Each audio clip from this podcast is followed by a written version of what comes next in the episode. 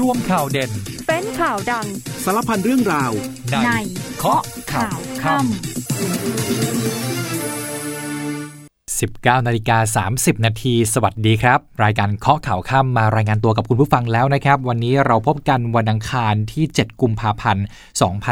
2566 คุณผู้ฟังอยู่กับผมนิวพลวัตผู้พิพัฒน์ครับ สามารถติดตามรับฟังกันผ่านทางวิทยุ แล้วก็สามารถรับชมกันได้ด้วยเหมือนกันนะครับ เข้ามาได้ที่ Facebook Fanpage ของเราเคาะข่าวค่ำก็เข้ามากดไลค์กดแชร์คอมเมนต์กันได้เลยครับ วันนี้มีข่าวสารสำคัญเกิดขึ้นมากมายนะครับ ทั้งในต่างประเทศแล้วก็ในประเทศของเรา มีแต่ข่าวให้ลุ้นกันนะครับ เรื่องแรกก็คือเรื่องแผ่นดินไหวที่เกิดขึ้นที่ ตุรกีหรือว่าตุรกีเนี่ยนะครับแล้วมันก็แรงมากจริงๆนะครับสั่นสะเทือนไปถึงซีเรียด้วย ตอนนี้เนี่ยยอดผู้เสียชีวิตจากเหตุการณ์แผ่นดินไหวครั้งใหญ่นี้ พุ่งทะลุ 5,000 คนแล้วนะครับ ซึ่งก็มีรายงานจากกระทรวงการต่างประเทศนะครับ ว่าไม่มีคนไทยได้รับบาดเจ็บ หรือว่าเสียชีวิตจากเหตุการณ์ที่เกิดขึ้นนี้ แต่เดี๋ยวค่ำคืนนี้เดี๋ยวเราติดตามกันนะครับเรื่องของการให้ความช่วยเหลือ แล้วก็การค้นหาผู้ที่รอดชีวิตด้วยครับขณะเดียวกันในบ้านเรานะครับ ก็มีข่าวดีที่หนูน้อย เป็นน้องผู้หญิงนะครับ สัญชาติเมียนมา ไปติดอยู่ในหลุมขุดบ่อบาดาลลึก 15 เมตร ที่ตำบลพบพระจังหวัดตากนะครับ เธอติดอยู่ในนั้นเนี่ยนานถึง 18 ชั่วโมง แต่ว่าช่วงสายๆวันนี้ก็มีข่าวดีนะครับ ก็สามารถช่วยเธอออกมาได้อย่างปลอดภัยแล้วแหละครับ ขณะเดียวกันก็มีข่าวเรื่องสารอาญาสั่งคุ้มครองชั่วคราว ห้ามจำหน่ายสลากกินแบ่งรัฐบาล ผ่านแพลตฟอร์มกองสลาก plus นะครับ แล้วก็ขอให้ปิดเว็บไซต์ชั่วคราวก่อนเลยครับ 19นาฬิกา34 นาทีกลับมาขอข่าวค่ำกันต่อครับ คุณผู้ฟังยังอยู่กับผม นิวพลวัตผู้พิพัฒน์ครับ หลังจากเกิดเหตุแผ่นดินไหวครั้งใหญ่นะครับขนาด 7.8 ที่ตุรกีหรือว่าตุรเคียเนี่ยนะครับ ก็ส่งผลทำให้มีผู้เสียชีวิตเป็นจำนวนมากนะครับ ตอนนี้ความช่วยเหลือจากนานาประเทศก็ส่งตรงไปที่ตุรเคียแล้วก็ซีเรียประเทศเพื่อนบ้านที่ ก็ได้รับผลกระทบจากแผ่นดินไหวครั้งรุนแรงนะครับ ตอนนี้เนี่ยตัวเลขผู้เสียชีวิตนั้นพุ่งทะลุ 5,000 คนเรียบร้อยแล้วนะครับ ความช่วยเหลือที่ไปถึงแล้วตอนนี้ก็มีความช่วยเหลือจากอิรักอิหร่านครับที่ได้ส่งสิ่งของบรรเทาทุกข์มาให้ รัสเซียส่งทหารกว่า 300 นาย มาช่วยเก็บกวาดซากความเสียหาย แล้วก็อีกหลายประเทศเลยนะครับ ก็เตรียมพร้อม แล้วก็มีการส่งทีมช่วยเหลือไปแล้ว ไม่ว่าจะเป็นญี่ปุ่น สหรัฐอเมริกา แล้วก็แพทย์ไร้พรมแดน ส่วนยอดผู้เสียชีวิตจากแผ่นดินไหวครั้งนี้ พุ่งขึ้นเรื่อยๆ เลยนะครับ คือช่วงเช้าเนี่ยประมาณ 3,800 คน มาสายๆเนี่ยตัวเลขอัปเดตเข้ามาเป็น 4,300 คน แล้วล่าสุดนี้ทะลุ 5,000 คนเข้าไปแล้วครับแล้วก็คาดว่าตัวเลขผู้เสียชีวิตจากเหตุการณ์ในครั้งนี้ จะสูงกว่านี้อีกนะครับ เพราะว่ายังมีร่างผู้ที่ติดอยู่ใต้ซากอาคารพังถล่มอีกเป็นจำนวนมาก และมีผู้ได้รับบาดเจ็บกว่า 20,000 คนครับท่ามกลางสภาพอากาศที่หนาว เย็นอย่าเยือกเลยนะครับ หิมะก็ตกลงมา นี่เป็นอุปสรรคอย่างมากในการเข้าไปกู้ภัย ผู้รอดชีวิตต้องออติดอยู่กับความหนาวเย็นนะครับ อยู่บนถนนหลายพันคน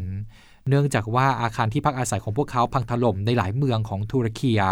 เช่นเดียวกันกับชาวซีเรียหลายคนนะครับที่เผชิญกับภัยสงครามมาอย่างยาวนาน แล้วก็ถือว่าเหตุการณ์แผ่นดินไหวครั้งนี้ซ้ำเติมความเสียหายที่เกิดขึ้นในบ้านเมืองของพวกเขาอยู่แล้วครับ ขณะที่ประเทศไทยของเราครับพลเอกประยุทธ์จันโอชานายกรัฐมนตรีก็แสดงความเสียใจสำหรับเหตุการณ์แผ่นดินไหวที่เกิดขึ้นที่ตุรกีแล้วก็ชายแดนซีเรีย ทางกระทรวงการต่างประเทศอยู่ระหว่างการหารือนะครับว่าบ้านเราเนี่ยจะช่วยเหลือเขาอย่างไรได้บ้าง แล้วก็จำเป็นหรือไม่ที่ต้องจัดส่งหน่วยกู้ภัยลงไปในพื้นที่ ซึ่งก็อยู่ห่างไกลจากประเทศไทยพอสมควรนะครับ อย่างไรก็ตามท่านนายกบอกว่าส่วนตัวเนี่ยเห็นใจ แล้วก็ไม่อยากให้เกิดขึ้นเลยครับ นายดอนปรมัตถวินัยรองนายกรัฐมนตรี และรัฐมนตรีว่าการกระทรวงการต่างประเทศกล่าวว่า สถานเอกอัครราชทูตณกรุงอังการารายงานว่ามีคนไทยหนึ่งรายนะครับที่ได้รับผลกระทบก็คือทรัพย์สินเนี่ยเสียหาย ส่วนคนไทยอีก 3 รายได้ไปพักอาศัยในพื้นที่ที่ทางทางการตุรกีจัดไว้ให้เรียบร้อยแล้วนะครับ ซึ่งทั้งหมดอยู่ในสถานที่ที่ปลอดภัย แล้วก็อยู่ในเมืองที่ห่างไกลจากเมืองหลวงครับ ทั้งนี้ที่ประชุมคณะรัฐมนตรีในวันนี้ได้เห็นชอบนะครับที่จะให้ความช่วยเหลือประเทศตุรกี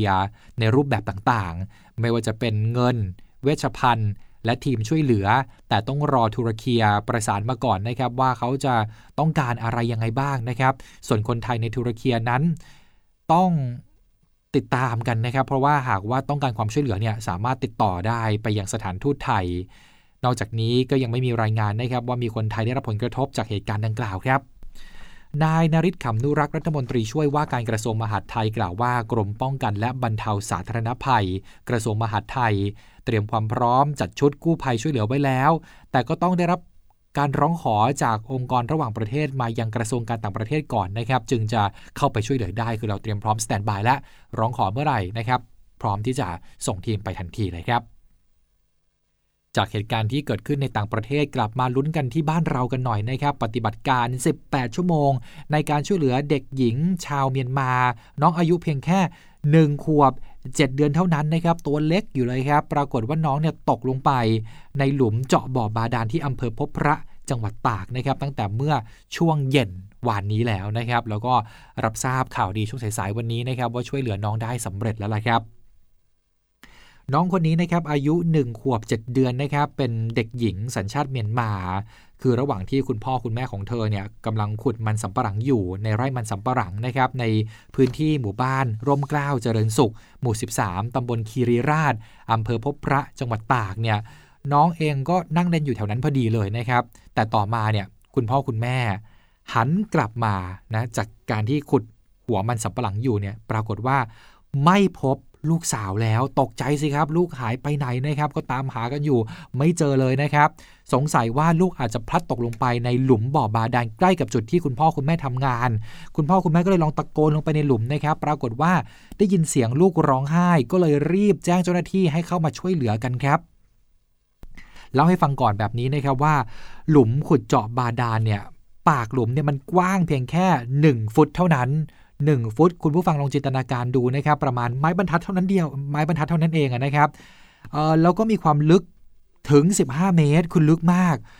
จึงมีการระดมทีมกู้ชีพกู้ภัย แล้วก็อาสาสมัครนับร้อยนายนะครับ เร่งหาวิธีในการช่วยเหลือเด็กหญิงตลอดทั้งคืนที่ผ่านมานะครับ ซึ่งการช่วยเหลือครั้งนี้ก็ต้องยอมรับแหละว่ายากลำบากนะครับ ต้องใช้รถแบ็คโฮ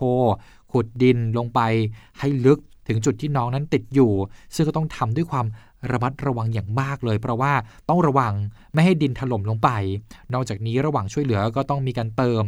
ออกซิเจนด้วยนะครับ มีการเอาสายออกซิเจนส่งลงไปในหลุมนะครับ เพื่อให้น้องเนี่ยมีอากาศหายใจอยู่ตลอดเวลา ควบคู่กับการเช็คสัญญาณชีพของน้อง ก็มีการตะโกนลงไปนะครับได้ยินเสียงน้องร้องไห้อยู่นั่นก็แปลว่าน้องยังปลอดภัยดีนะทีมงานก็พบปัญหาก็คือเจอหินก้อนใหญ่ ต้องประสานขอเครื่องเจาะหิน ส่วนแบ็คโฮเนี่ยก็หาช่องทางขุดใกล้เคียงกันครับ ต่อมาต้องเป็นวิธีการขุดนะครับมาใช้คนขุดแทนรถครับ โดยกู้ภัยกับชาวบ้านช่วยกันนะครับช่วยกันในจุดที่ใกล้กับหลุมที่น้องตกนะครับ เพื่อให้ทะลุไปถึงท่อ ที่น้องอยู่นะก็คือพยายามจะขุดเข้าไป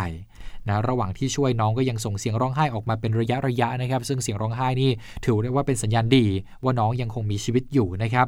คุณพ่อคุณแม่ก็กระวนกระวายใจแล้วครับนะช่วงหนึ่งนี้ก็มีภาพที่ไปจุดธูปไหว้ขอสิ่งศักดิ์สิทธิ์เจ้าป่าเจ้าเขานะครับให้ช่วยเหลือลูกของพวกเขาให้ปลอดภัย กระทั่งช่วงสายๆครับเวลาประมาณ 10นาฬิกา45 นาที เจ้าหน้าที่กู้ภัยแล้วก็ทหารก็สามารถช่วยเหลือนำตัวน้องคนนี้ออกมาจากหลุมได้สำเร็จนะครับ หลังใช้เวลาปฏิบัติการในข้ามคืนเลยนะครับ 18 ชั่วโมงนะแล้วก็เมื่อพาน้องออกมาได้ ก็รีบนำตัวส่งโรงพยาบาลพบพระ เบื้องต้นอาการปลอดภัยดีแล้วนะครับนี่ก็เป็นอุทาหรณ์นะครับสำหรับคุณพ่อคุณแม่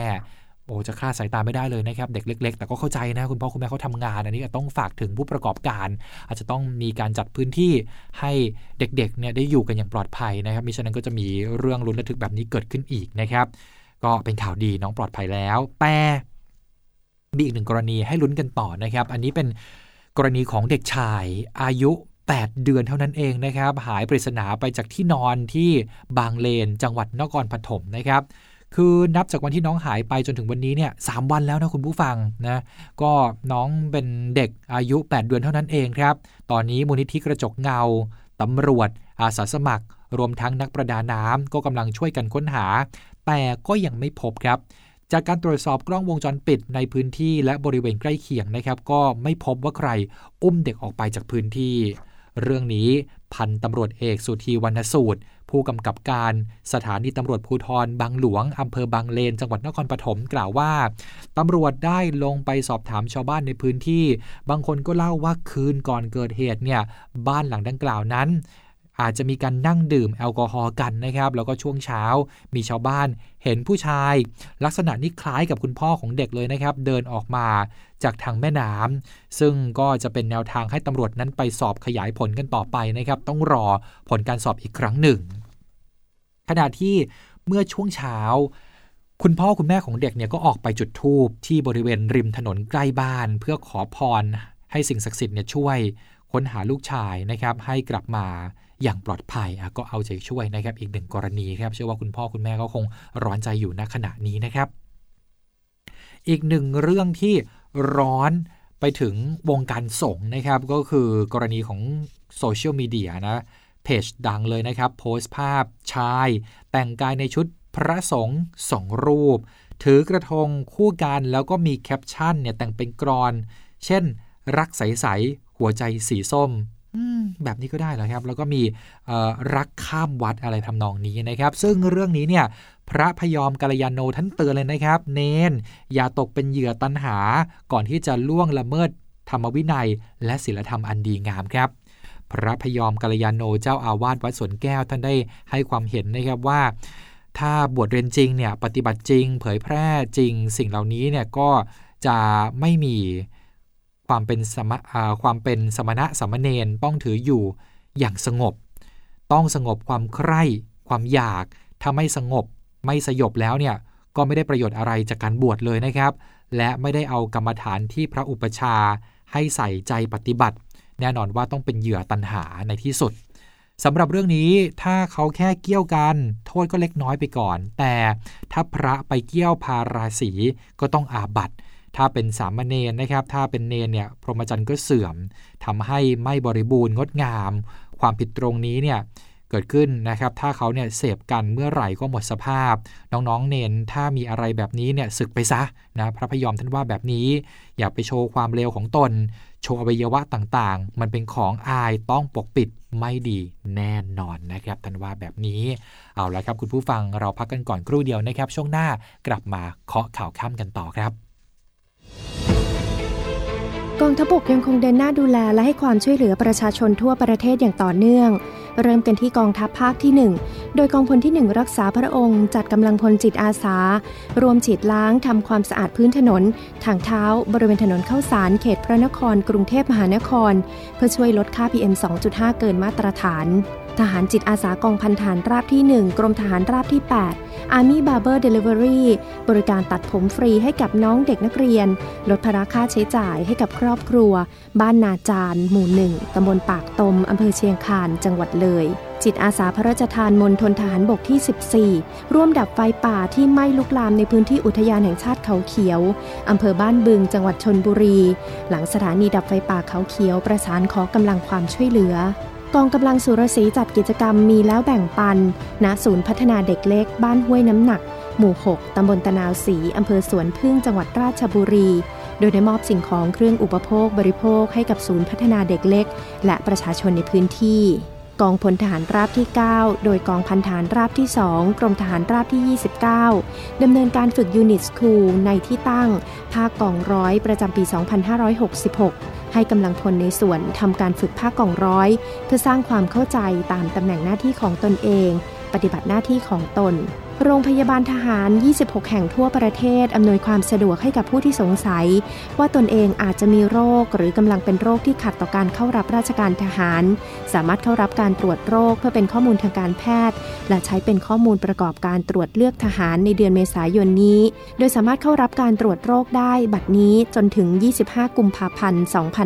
2566 ปิดท้ายกันที่แม่ทัพภาคที่ 4 พร้อมคณะ เข้าเยี่ยมให้กำลังใจนักกีฬายิงปืนตัวแทนกองทัพภาคที่ 4 ช่วงการเก็บตัวฝึกซ้อมแข่งขันยิงปืนทางยุทธวิธี ภายในกองทัพบบกประจำปี 2566 ที่กำลังจะแข่งขันในระหว่างวันที่ 19 ถึง 24 กุมภาพันธ์ ชิงถ้วยรางวัลผู้บัญชาการทหารบก ณ สนามกีฬายิงปืน ศูนย์การทหารราบ ค่ายธนรัฐจังหวัดประจวบคีรีขันธ์ 19นาฬิกา50 นาทีกลับมาเคาะข่าวค่ำกันต่อนะครับ คุณผู้ฟังยังอยู่กับผมนิวพลวัตผู้พิพัฒน์ครับ วันนี้ผู้บัญชาการตำรวจแห่งชาติสั่งเข้มด่านตรวจทุกหน่วยตำรวจนะครับ ต้องแต่งกาย เครื่องแบบแล้วก็มีบอดี้แคมบันทึกข้อมูลด้วยนะครับพลตำรวจเอกดำรงศักดิ์กิติประพัฒผู้บัญชาการตำรวจแห่งชาติประชุมทางไกลผ่านระบบออนไลน์ครับร่วมกับหน่วยในสังกัดทั่วประเทศเมื่อวานนี้ กำชับการปฏิบัติหน้าที่ของตำรวจในการตั้งด่านจุดตรวจจุดสกัด เสริมสร้างทางวินัยควบคุมเข้มการปฏิบัติงานของเจ้าหน้าที่ แล้วก็อบายมุกทุกประเภทนะครับท่านสั่งการการตั้งด่านตรวจจุดตรวจจุดสกัดนะครับตำรวจที่ปฏิบัติหน้าที่ประจำด่านตรวจทุกนายเนี่ยต้องแต่งกาย ต้องแต่งเครื่องแบบ แล้วก็ติดกล้องบันทึกภาพเคลื่อนไหวแบบดิจิทัล ตลอดระยะเวลาปฏิบัติ ก็ให้บันทึกภาพแล้วก็เสียงขณะตรวจไว้ตลอดเวลาด้วยนะครับ แล้วก็นำไปจัดเก็บไว้ในเครื่องคอมพิวเตอร์ของหน่วย หลังเลิกการปฏิบัติงาน แล้วก็ให้เก็บไว้ไม่น้อยกว่า 20 วันครับ การตั้งจุดตรวจต้องได้รับอนุมัตินะครับ จากผู้บังคับการขึ้นไปทุกครั้ง ต้องใช้วาจาสุภาพ เป็นมิตร สามารถชี้แจงข้อกฎหมาย ข้อสงสัยให้ประชาชนทราบได้อย่างชัดเจน ส่วนกรณีเรียกตรวจนักท่องเที่ยวก็ให้นำเอาหลักรัฐศาสตร์มาใช้ อย่างเช่น นักท่องเที่ยวชาวต่างชาติเนี่ยหากเขาไม่ได้พกพา หนังสือเดินทาง ฉบับจริง ก็สามารถให้ใช้สำเนาหรือว่าภาพถ่ายได้นะครับ แต่ว่าหากยังมีข้อสงสัย ให้ประสานกับสตม หรือว่าตำรวจตม ช่วยกันตรวจสอบข้อมูล กับศูนย์สารสนเทศของสตม เพื่อสร้างภาพลักษณ์ แล้วก็บรรยากาศที่ดีต่อการท่องเที่ยวครับ ย้ำนะครับหากมีกรณีร้องเรียน และผลการตรวจสอบพบว่าเจ้าหน้าที่ตำรวจมีพฤติการสอบไปในทางทุจริต หรือว่าแสวงหาผลประโยชน์โดยมิชอบ ให้พิจารณาดำเนินการทางวินัย อาญาและปกครอง แล้วแต่กรณี และพิจารณาข้อบกพร่องของผู้บังคับบัญชาแล้วแต่กรณีด้วยนะครับอีกประเด็นหนึ่งนะครับ รองผู้บัญชาการตำรวจแห่งชาติเรียกสอบเพื่อนร่วมรุ่น หลังพบว่าเกี่ยวข้องกับเว็บพนันออนไลน์ และมีเหตุอุ้มทำร้ายอดีตแอดมินเว็บพนันครับ จากกรณีที่เมื่อวานนี้นะครับ ผู้เสียหายพร้อมด้วยตัวแทนจากเพจสายใหม่ต้องรอด ได้เข้าร้องทุกข์ว่าถูกตำรวจระดับในพล ที่มีส่วนเกี่ยวข้องกับเว็บพนันออนไลน์ ไม่พอใจที่ยอดรายได้เว็บลดลง จึงสั่งให้ลูกน้องเนี่ยอุ้มทำร้ายผู้เสียหาย ซึ่งเป็นหนุ่มวิศวะ อดีตแอดมินเว็บพนันออนไลน์ เรื่องนี้พลตำรวจเอกสุรเชษฐ์หักพาน รองผู้บัญชาการตำรวจแห่งชาติ เปิดเผยความคืบหน้าผลการสืบสวนสอบสวนนะครับ บอกว่าในเบื้องต้นนี้เนี่ยจากหลักฐานและคำให้การของผู้เสียหาย น่าเชื่อได้ว่า นายตำรวจยศพลตำรวจตรี เข้าไปมีส่วนเกี่ยวข้องกับเว็บพนันออนไลน์ และการอุ้มทำร้ายร่างกายจริง แต่จะเกี่ยวข้องลักษณะใดอันนี้เนี่ยอยู่ระหว่างสืบสวน และรอสอบปากคำผู้ถูกกล่าวหาครับ วันนี้นะครับจึงได้เรียก พลตำรวจตรีรายดังกล่าวครับเข้ามาให้ปากคำด้วยนะครับรวมถึงพนักงานสอบสวนสอนอโชคชัย เนื่องจากว่าผู้เสียหายพักที่หอพักในพื้นที่สอนอโชคชัยครับส่วนความคืบหน้าคดีเครือข่ายพนันออนไลน์มาเก๊า888 นะครับพลตำรวจเอก ต่อศักดิ์สุขวิมลรองผู้บัญชาการตำรวจแห่งชาติกล่าวว่า ขณะนี้มีการออกหมายจับผู้ที่เกี่ยวข้อง ทั้งในส่วนของบัญชีม้า และผู้บงการ รวมทั้งจับกลุ่มตัวการหลักได้หนึ่งราย ส่วนกลุ่มผู้ต้องหาที่ยังคงกบดานหรือว่าหลบหนีอยู่ต่างประเทศนะครับรวมถึงเจ้าหน้าที่ของรัฐ ที่อาจจะมีส่วนรู้เห็นในการช่วยเหลือ หากปรากฏหลักฐานเด่นชัดก็ต้องสอบปากคำและหากพบความผิดก็ต้องดำเนินคดีตามกฎหมาย ซึ่งผู้บัญชาการตำรวจแห่งชาติก็ได้เน้นย้ำนะครับว่าต้องดำเนินการคือดำเนินคดีทั้งหมดเลยครับ อย่างไรก็ดีนะครับขณะนี้กลุ่มของผู้ต้องหาที่อยู่ที่ต่างประเทศ ได้มีการประสานขอเข้ามอบตัว ซึ่งชุดทำงานของตำรวจไซเบอร์จะดำเนินการตามขั้นตอนของกระบวนการยุติธรรม ภาพรวมจับกลุ่มผู้ต้องหาได้แล้วรวม 33 คนนะครับตามหมายจับตำรวจไซเบอร์ และตำรวจ PCT ยึดทรัพย์ได้รวมกว่า 529 ล้านบาทครับ ส่วนพรุ่งนี้จะมีการถแถลงข่าวความคืบหน้าทางคดีอีกครั้งหนึ่งครับ สารอาญาได้มีคำสั่งคุ้มครองชั่วคราวห้ามจำหน่ายสลากกินแบ่งรัฐบาลผ่านแพลตฟอร์มกองสลาก plus แล้วก็ให้ปิดเว็บไซต์ชั่วคราวครับ นายชัยวุฒิ ธนาคมานุสรณ์รัฐมนตรีว่าการกระทรวงดิจิทัลเพื่อเศรษฐกิจและสังคมหรือว่า DES เปิดเผยว่ากรณีที่กระทรวง DES ได้ยื่นคำร้องขอให้ศาลมีคำสั่งระงับแพลตฟอร์มกองสลากเนื่องจากได้รับแจ้งนะครับว่าขายสลากกินแบ่งรัฐบาลเกินราคา และความผิดอื่นๆ รวมถึงการขายสลากกินแบ่งรัฐบาลให้เด็กและเยาวชน ซึ่งมีอายุต่ำกว่า 20 ปีนั้น ล่าสุดศาลได้มีคำสั่งครับคุ้มครองชั่วคราว ปิดแพลตฟอร์มกองสลากพลัสไว้ชั่วคราวนะครับจนกว่าศาลจะมีคำสั่งเป็นอย่างอื่น คดีนี้จะมีการไต่สวนนัดสุดท้าย 20 มีนาคม และศาลก็จะได้มีคำสั่งให้คดีศาลก็จะได้มีคำสั่งในคดี หลังการไต่สวนแล้วเสร็จต่อไปครับ วันนี้แน่นอนเมื่อมีข่าวแบบนี้เนี่ยทุกสายตาก็จับจ้องไปที่นายน็อตกองสลากพลัสนะครับ ซึ่งนายน็อตเองก็ส่งทนายความครับก็คือนายสุภชัยทิพสิทธิ์ยื่นหนังสือร้องขอความเป็นธรรมต่อพบตรที่สำนักงานตำรวจแห่งชาติ ว่าตำรวจเนี่ยทำสำนวนคดีนี้ทับซ้อนกับ DSI ตำรวจได้สอบสวนผู้ที่ซื้อลอตเตอรี่ออนไลน์กับกองสลากพลัสแล้วกว่า 4,000 คดี ซึ่ง ซ้ำซ้อนกับการสอบสวนของ DSI จึงมายื่นหนังสือถึงท่านผอบตร เพื่อให้ส่งสำนวนไปยัง DSI เนื่องจากมีกฎหมายกำหนดไว้ว่า เมื่อ DSI ได้รับเรื่องแล้ว หน่วยงานรัฐอื่นต้องส่งสำนวนไปให้ดำเนินการต่อครับ นอกจากนี้ก็ยังมีประเด็นข้อสงสัยนะครับ กรณีที่นายพันธวัฒน์ได้รับหมายเรียก ให้ไปรับทราบข้อกล่าวหาพร้อมกัน ทั่วประเทศแล้วก็ได้รับหมายเรียกสอบปากคำครั้งแรก ไม่ต่ำกว่า 30 หมาย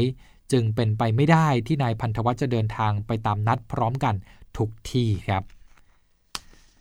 มาดูความเคลื่อนไหวทางการเมืองกันหน่อยนะครับ โหมโรงเลือกตั้งกันแล้วนะครับพลเอกประยุทธ์จันทร์โอชานายกรัฐมนตรี และรัฐมนตรีว่าการกระทรวงกลาโหม กล่าวว่าตอนนี้ยังอยู่ระหว่างตัดสินใจ ว่าจะลงสมัครสสแบบบัญชีรายชื่อ หรือ party list ของพรรครวมไทยสร้างชาติหรือไม่ครับ ส่วนกรณีวาระดำรงตำแหน่งนายกรัฐมนตรีก็คือ 4 ปี แต่พลเอกประยุทธ์เนี่ยสามารถดำรงตำแหน่งได้เพียงแค่ 2 ปี แล้วก็จะอยู่ในตำแหน่งยาวหรือได้หรือไม่นั้นพลเอกประยุทธ์ย้อนถามผู้สื่อข่าวนะครับว่า ตามกฎหมายเนี่ยทำได้หรือไม่ กฎหมายกำหนดให้เป็นได้กี่ปีก็เท่านั้นคำถามแบบนี้ไม่เกิดประโยชน์ ขอไม่ตอบเพราะตอบไปก็เท่านั้นนะครับ ส่วนนายอนุทินชันวีรกูลรองนายกรัฐมนตรี และรัฐมนตรีว่าการกระทรวงสาธารณสุขนะครับในฐานะหัวหน้าพักภูมิใจไทย ก็ได้เข้าไปขอโทษนะครับภายหลังมีลูกพักประสัยพาดพิงพลเอกประยุทธ์นายกกล่าวว่าคงไม่จำเป็นต้องทำความเข้าใจอะไรกัน เพราะว่าเชื่อว่าหัวหน้าพักก็มีความคิดที่ดีอยู่แล้ว คือสืบเนื่องมาจากนายสุภชัยใจสมุทรครับแกนนำของภูมิใจไทย ปราศัยหาเสียงนะครับ โดยระบุว่า ความสงบจบที่ลุงตู่ขายไม่ได้แล้ว ซึ่งนายนายอนุทินเนี่ยก็ให้สัมภาษณ์ระบุว่า เดี๋ยวจะไปเตือนในสุภชัยเรื่องนี้นะครับ ขอย้ำว่าการหาเสียงของภูมิใจไทยเนี่ยต้องไม่พัดพิงพักการเมือง รวมถึงขอโทษที่สื่อสารนะครับไปยังลูกพักไม่ชัดเจน จากนี้จะไม่มีอีกแล้ว ต้องขอโทษนายกแทนนายสุภชัยด้วยครับ ยังอยู่ที่ทนายกนะครับคือสื่อเนี่ยก็พยายามถามเรื่องความสัมพันธ์ กับพลเอกประวิตยวงสุวรรณรองนายกรัฐมนตรีนะครับหัวหน้าพักพลังประชารัฐทนายกก็บอกว่าก็ไม่มีอะไรนี่ ก็ยังพูดคุยกันตามปกตินะครับ มีความห่วงใยกันและกันเหมือนเดิม ด้านพลเอกประวิตยปฏิเสธตอบคำถามกระแสข่าว นายสมศักดิ์เทพสุทินรัฐมนตรีว่าการกระทรวงยุติธรรม ประธานยุทธศาสตร์ของพรรคพลังประชารัฐ จะย้ายไปสังกัดพรรคเพื่อไทยจริงหรือไม่ รวมทั้งข่าวที่กลุ่มสามมิตรส่วนหนึ่ง จะย้ายออกจากพักพลังประชารัฐ ไปสังกัดเพื่อไทยและพักรวมไทยสร้างชาตินายสุริยะจึงรุ่งเรืองกิจรัฐมนตรีว่าการกระทรวงอุตสาหกรรม รองหัวหน้าพักพลังประชารัฐ แล้วก็แกนนำกลุ่มสามมิตรนะครับ ก็ยืนยันว่ายังอยู่ที่เดิมครับ ยังคงอยู่กับพักพลังประชารัฐนะครับ แล้วก็ยังได้ยืนยันกับพลเอกประวิทย์ไปแล้วนะครับ เช่นเดียวกันกับนายสมศักดิ์เทพสุทินนะครับ ส่วนนายจุติไกรเลิกรัฐมนตรีว่าการกระทรวงการพัฒนาสังคม และความมั่นคงของมนุษย์ ในฐานะสมาชิกพักประชาธิปัตย์ปฏิเสธตอบคำถามถึงกระแสข่าวว่าจะย้ายพักไปอยู่พักรวมไทยสร้างชาติ โดยหันมายิ้มกับสื่อแล้วก็ชูนิ้วโป้งสองข้างครับทางด้านชาติไทยพัฒนานะครับประชุมคณะกรรมการบริหารพักเสนอชื่อวราวุธศิลปะอาชา เป็นแคนดิเดตนายกรัฐมนตรีเพียงหนึ่งเดียวนะครับ กลับมาที่รวมไทยสร้างชาติก็ชูจุดขายนะครับพลเอกประยุทธ์นายกรัฐมนตรี ลูกอีสานไม่เคยมีรัฐบาลไหนให้คนอีสานมากกว่ารัฐบาลนี้แล้วนั่นเองนะครับ ก็เป็นสิ่งที่แต่ละพักการเมืองก็พยายามที่จะให้ความสำคัญกับแต่ละพื้นที่นั่นเองนะครับแต่ก็ดูแล้วกันนะครับ คุณผู้ชมคุณผู้ฟังก็ติดตามกัน แล้วก็เลือกพักที่ใช่นะครับ คนที่ชอบได้ในการเลือกตั้งที่จะมาถึงนี้ วันนี้ลากันไปก่อนแล้วครับ สวัสดีครับ